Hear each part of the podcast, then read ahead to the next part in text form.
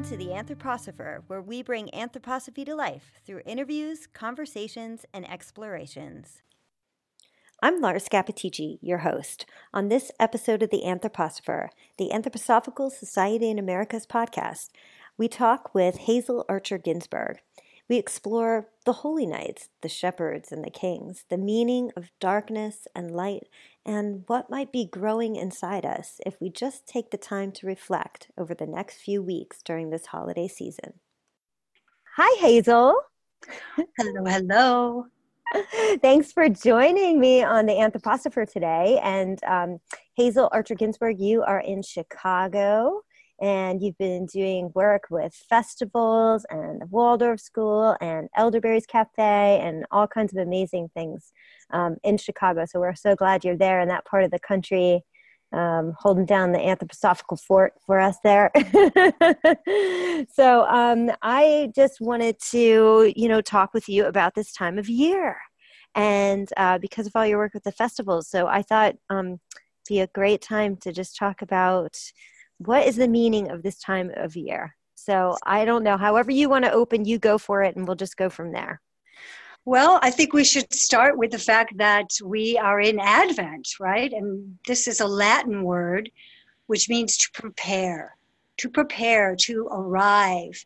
So we are, we're in this time of preparation. It's uh, really an inner exercise of trying to become present so, you know, we can use this as a time for inner work, a time for contemplation.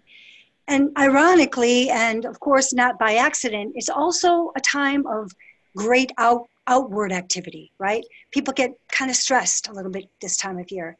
And, you know, it can really feel like a time of trials. You know, have you been naughty or have you been nice? you know, it was interesting because I have a friend from Roma- Romania, and in the Eastern cultures, they really treat this time of year as a sort of a, a wintertide Lent, right? So they're really trying to, you know, be present to uh, try to see what, you know, that which is holy inside of us. Mm. You know that that warm inner light that that we can honor and let grow within us. And so, you know, like a like a pregnant mother. We have to, you know, we have something to protect, something to nurture. And, and this is a time to be more conscious of what we let in and, you know, what we can say, okay, we want to keep this out. You know, so, so can we envision the, the working of anthroposophia, that true spiritual wisdom waiting to be born in our humanity, right? Creating uh, an inner chalice through selflessness and, and earnest devotion to the spirit. Yeah. So, I mean, what an interesting time of year because, you know, you're right. There is this pull outwards that's so strong and this pull to materialism that's so strong. And I mean, and I don't mean it in like, you know, it's wonderful to create and give gifts and things like that, but it, it's, it just sometimes can get really overwhelming. So this idea that actually at this time there's supposed to be reflection happening and and and quiet at, at some points is really um, special. So thanks for sharing that. Yeah. Can we make peace with what's happening in the outer world while we're having this time of preparation? You know, it's it really, you know, it can feel like a battle between light and darkness. You know, but if we keep that that inner light burning, you know, it just has to be this gentle, gentle light, you know, just to foster it, to to consciously gestate, right? To be attentive to, you know, what wants to be born out of the darkness. You know, those those many gifts that that will grow with us and then can shine out into the world. You know, it's so interesting because I have a friend that's a therapist, and she said that you know there's there's just this feeling of hopelessness for people. And I was I was trying to have this conversation with her. She's not connected to anthroposophy in any way, um, though she has her own spiritual beliefs. Um, but I think your clients and you, like, there's there's something that's growing and um, have to pay attention to that but it's it's under the earth right now it's not like just out there for you to see and grab onto so it can feel kind of hopeless because but but this this quiet attentiveness and this preparation allows that to grow at this time of year so there is that that real darkness Yeah. And that is happening in the sky. We don't have so much light. Um, and this darkness sort of that happens within us if we're not um, aware that there's a seed or something beautiful that's going to come, it really does not feel so good. And well, so, you know, when everything seems dead and barren on the face of the earth, yeah, below the surface, the, the inner life can be strengthened.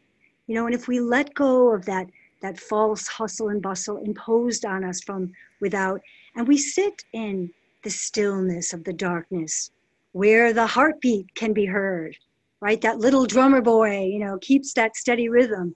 You know, we can find some inner strength there and we can let go of the fear of the dark, you know, and when we let our eyes adjust to the dark, you know, soon we can really, really see quite clearly in the dark. And, and then we can really begin the work of repatterning right? Opening to the inspiration of our Immaculate Conception. You know, it's really about energizing hope for the, the sun's return, you know, and the, the earth's renewal.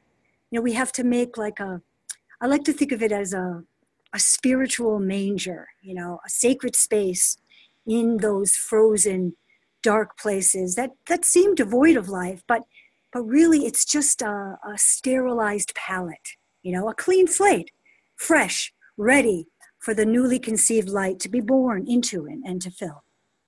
Thank you for that. Yeah, so um, maybe I could digress a little bit and then I want to hear all the rest of these things about the season because I know there's more. I know we're just like at the tip of the iceberg here. Um, how did you get into this? How, like what, what was your connection and how did you like get into festival work i mean people might not even know what that word means festivals but uh, so maybe you could talk about that a little bit more but how did you encounter anthroposophy well you know i, I had always been very much in touch with the natural world and uh, you know really trying to to find out you know what is the essence behind the spirit behind nature and i was lucky to have um, on my father's side the italian side you know they they did a lot of uh, celebrating in a really beautiful, reverent sort of way. Um, and at an early age, I, I really came across the, the, uh, the ancient texts of Rosicrucianism. And so I started to work with, with that. And when I was in college, I was studying philosophy and comparative religion, women's studies, you know, all that good stuff. But I was finding it kind of dry. You know, it wasn't really speaking to me. It didn't feel right for who I was as a, as a woman in the 21st century. And then I read Owen Barfield and uh, some of the Inklings and uh, all of that, you know, sort of looking into this, uh, this realm of, you know, beyond the, the sense world. And I really got lit up by that. And through the work of Owen Barfield, I found Rudolf Steiner. And I thought, wow, yes, I mean, this is modern Rosicrucianism. It truly, truly is. But but it was interesting, you know, and I, I started doing that work on my own and getting books and such. But I never knew there was a, a an anthroposophical society. I did not know that for many, many, many years. I worked on my own. It wasn't until my daughter was in the Waldorf school I think she was in grade school when somebody was like, "Oh yeah, there's this thing called the Anthroposophical Society, and by the way, there's a branch like you know uh, a mile from your house. so uh, so I went over there, and um, you know it was interesting because at that time, this was many years ago now, it was not a very warm and inviting place. So I did not go back. Took me a long time, you know, to get my courage back but then but then i said no i have to i have to go here because i really feel strongly about these teachings and uh, so it really it was the impetus for me to take up the festival life because to me it really is about community. It's about finding the sacred in each other you know and and seeing each human being as an opportunity you know for for meeting ourselves and for healing. So uh, you know the festival life is really just looking at the wheel of the year and there's all these amazing opportunities to to get in t- contact with um, you know the, the, the cycles that happen that we see on the earth through the changes of the season but this also correlates with the cosmic energies So yeah, so like right now, it's very powerful cosmic time. You know, as we get closer to the winter solstice. Yeah. Okay. So so that that entry sort of at college and through philosophy, and then Owen Barfield, who kind of hung out with Tolkien and and C.S. Lewis, right? Um, and then you know your your connection to a branch, and and some people might not know a branch. Um, they're kind of groups that study anthroposophy throughout the country, and some cities have what it's called a branch, a branch of of the society. And so um, you kept going back, and then started to take on their festivals. Um, and now the place is beautiful. Now we we ring forth with with goodwill, and we had like forty people at our All Souls Festival and um, it was just it was beautiful. I mean everybody can can relate to these things on on on many many levels. That's great. And i want to make sure um, be, before we close today that we talk about your super cool newsletter reverse ritual. So let's let's make sure we we loop back to that. Um, i did i did go outside this morning and it was still dark and there was the brightest thing in the sky and i know you work with this too. Can you tell? Do you know what that heavenly body was? And maybe that'll bring us back to this this mood of this time of year. Well what i noticed this morning was that crescent moon. That was the mm. struck me. So um yes yeah, also. Yeah, yeah yeah. And of course you know there there's all kinds of alignments going on these these amazing heavenly bodies you know they always have something to say to us so what did yes. they say to you this morning Laura? oh it was just i thought my gosh if i had looked up in the sky at this time of year um, you know with with the story of the kings and the shepherds i mean if i had seen that i would have thought wow that is that is talking to me that that star that planet was talking to me so yeah. it felt like it, it was just saying you know just i'm so bright. I'm so bright. I'm right here. I'm so bright.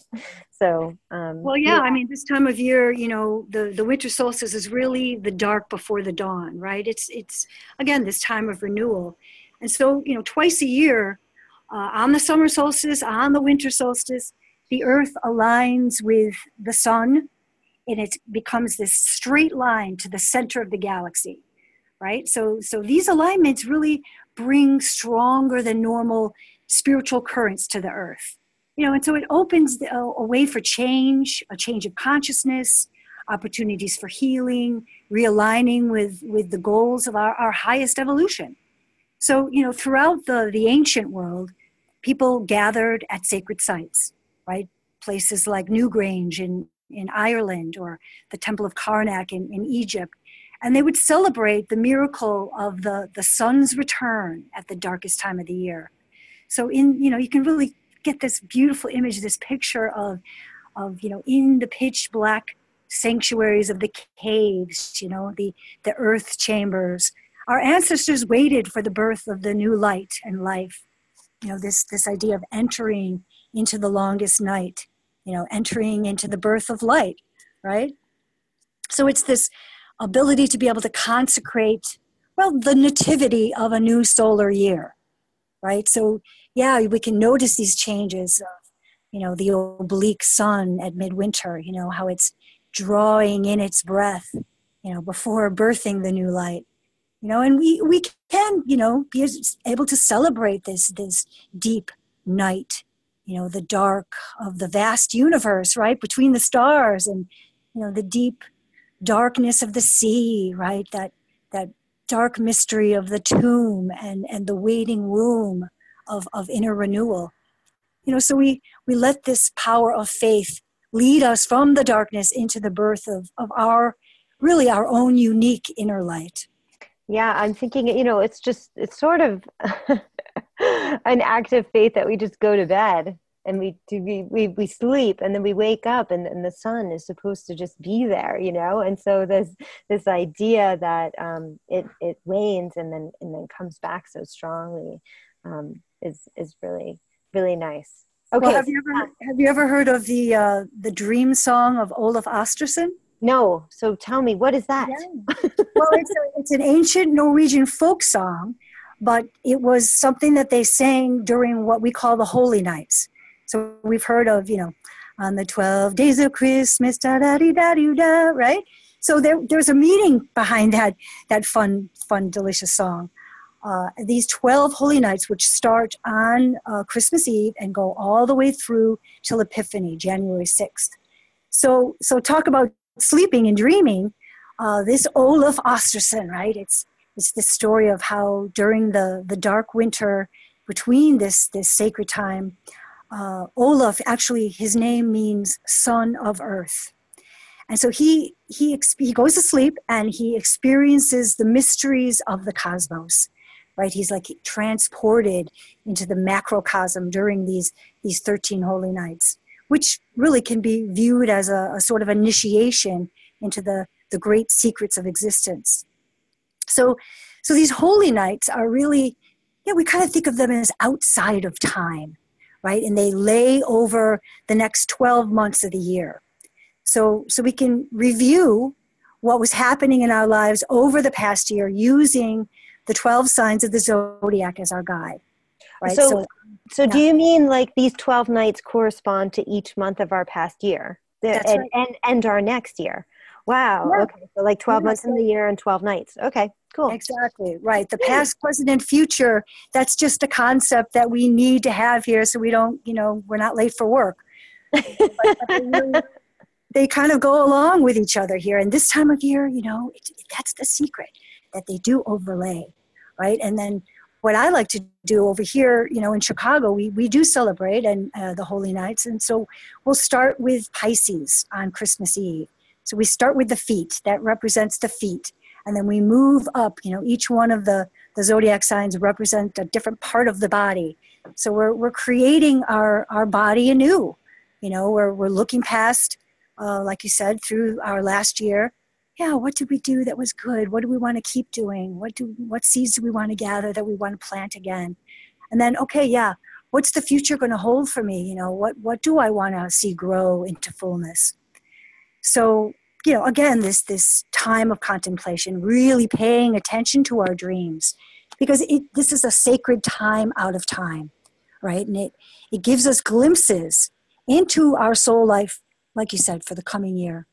So keeping a, a dream journal, yep, that's a you know a really good good thing to do during the holy nights. It's a a living contemplative practice that you know makes this quote initiation you know really available to everybody. Mm, so that's one of the practical things people can do is kind of have a dream journal for each night starting on Christmas Eve. Is that what yeah. you said? Eh, yeah. yeah. Okay. All the way through to um, Epiphany, which is January 6th, right?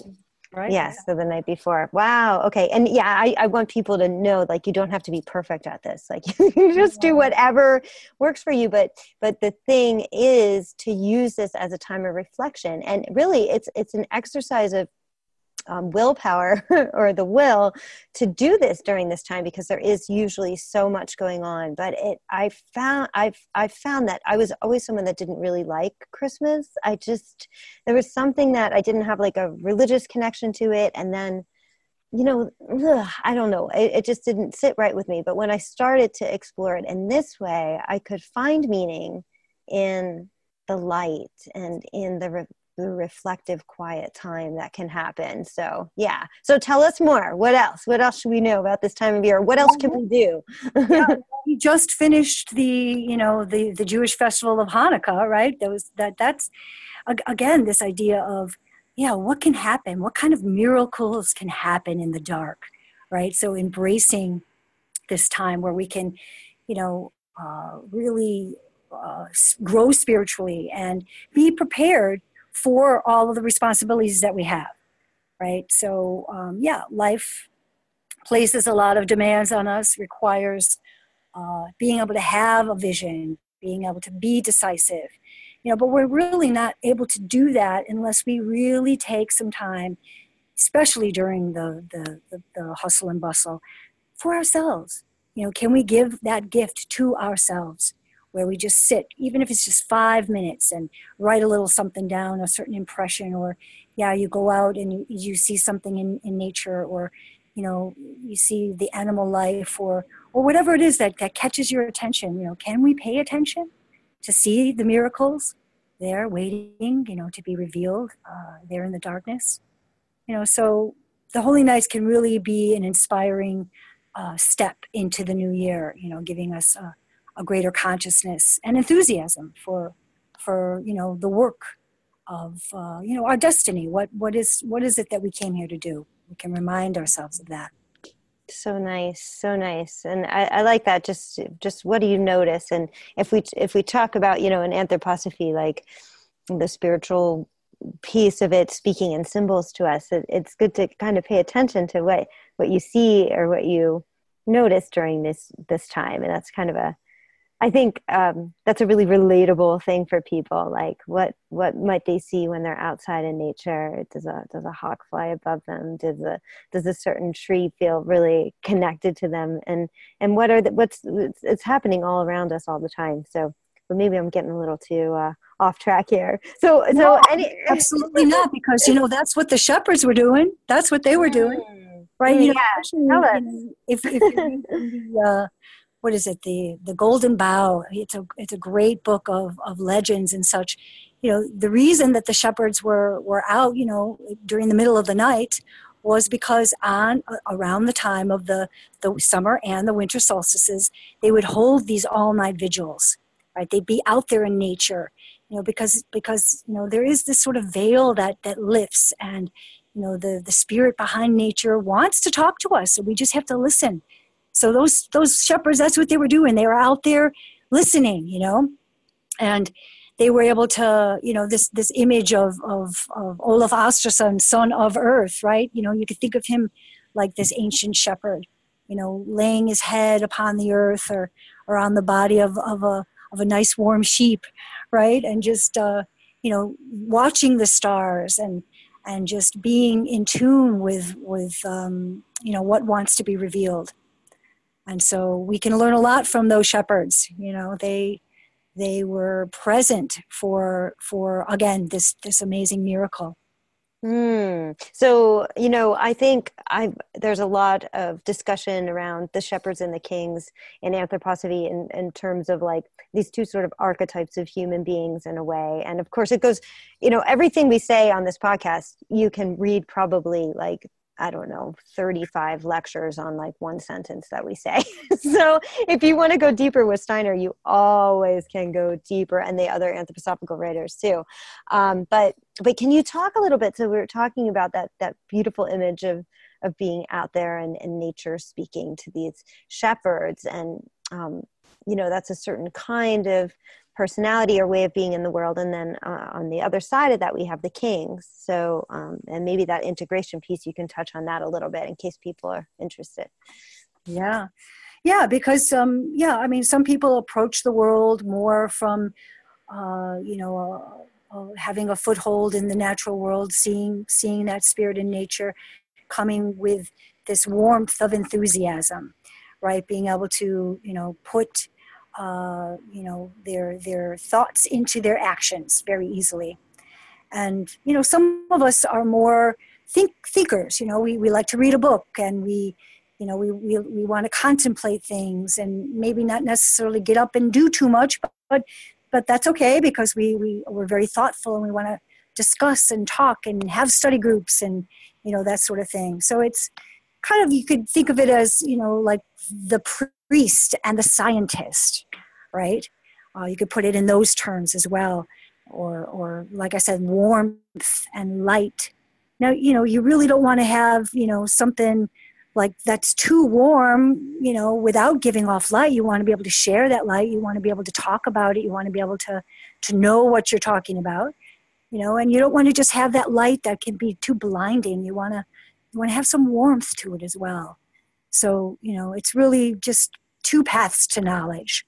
You know, we, we, we coming from it from a point of view of, of uh, action, or are we coming from the point of view of contemplation?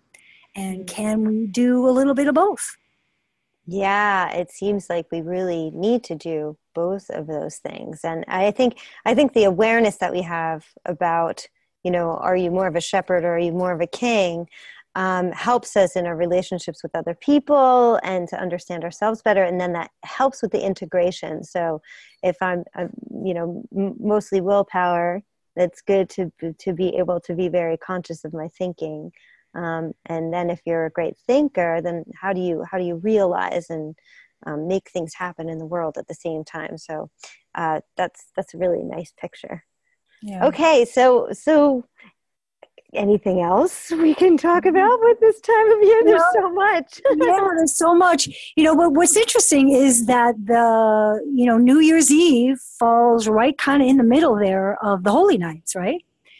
So, um, yeah, I mean, that's again, you know, old, auld lang syne, you know, again, this idea of sort of looking back and then looking forward.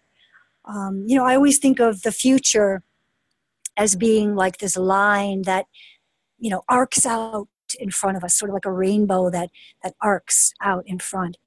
And then the past sort of this this line that extends behind you know and and then then i always come to this image that well space is curved right? So so again somewhere the future meets the past and and the circle is joined in wholeness right? So yeah guess what? That's that's what we call the now Mm, so the place in time, the place in space where we can meet ourselves wherever we go. You know, that's this that's this now.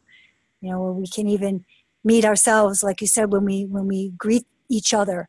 You know, we see, oh, that person, you know, maybe they're they think a little bit different than I do, and and maybe they have a lesson for me.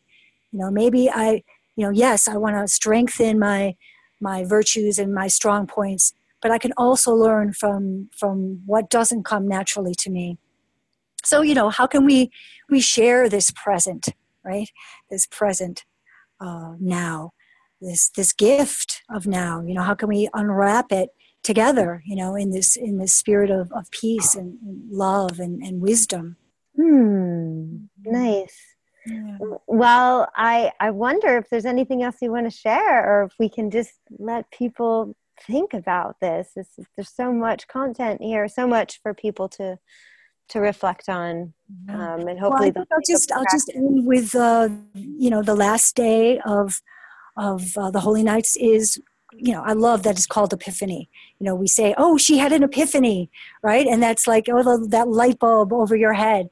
You know can can we you know do that work so that we can have that light above our head? Can we have that epiphany? You know, and of course um, you know, I mentioned my my friend uh, from from the east, you know, and and the Eastern Orthodox people they kind of had a little bit of a clue going there. They they actually celebrate Christmas on Epiphany. They they celebrate Christmas on uh, January sixth, and that's when the the three magi uh, arrive. Right, that's that's there. That's the Three Kings Day. That's what we call it. But um, you know, we also know that that that's the time that we celebrate the baptism. So there's a, a real mystery to that as well. I, I, love that. Yeah, we have some friends um, who are Serbian, and that, that's when they start their that's when they start their Christmas is um, on Epiphany. That's when they they celebrate. I think.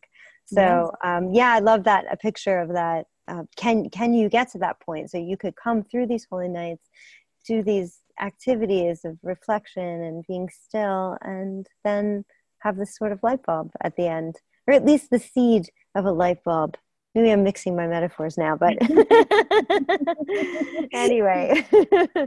well, Hazel, thank you so much. Um, can you tell everybody about your your um, newsletter for a minute? Yeah, yeah. There's, you know, it's it's a it's kind of a little website. I call it Reverse Ritual, um, because uh, that was a, a, term that Steiner used. Um, this idea that we have to do things differently. We, we, we don't do the old rituals where we're calling down energies, spiritual powers. Now we have to rise in our thinking to meet these spiritual energies. So he calls it reverse ritual. And um, because I work with the festivals of the year, uh, that's what I consider to be uh, what's appropriate for our time now we're not we're not trying to repeat things from the past. We're not trying to revive them. We're trying to renew them. So how can we we take these opportunities that the the earth and the cosmos present to us every year and and and bring them into uh, a rebirth and uh, again through community?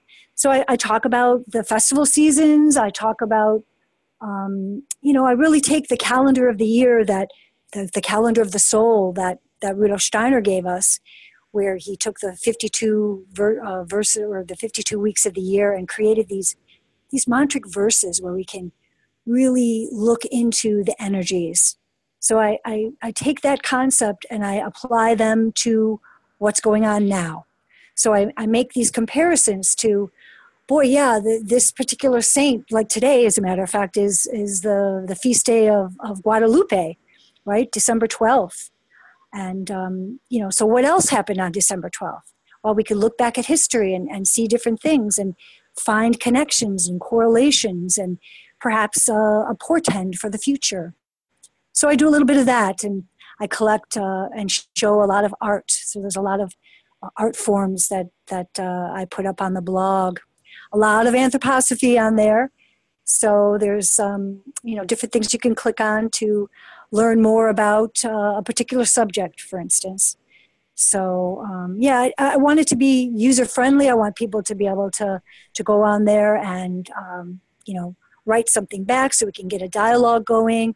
You know, I love the idea of of, of a discourse and uh, you know uh, like like you're doing now with working with the the internet you know we, we don't have to be in the same room we can be anywhere on the on the on the planet and and relate to each other and share so yes that's, one of the good things about technology for sure here we are we can be connected and like we are today yeah. um, thank you so much so reverse ritual dot com okay awesome and hazel thank you for the insight on the season and um, i can't wait to talk to you again. So thanks, thanks for this time of year. We'll have to connect in another special time of year as well. And uh, have a beautiful holiday season, no matter what you're celebrating. And um, have a good, reflective, contemplative holy nights.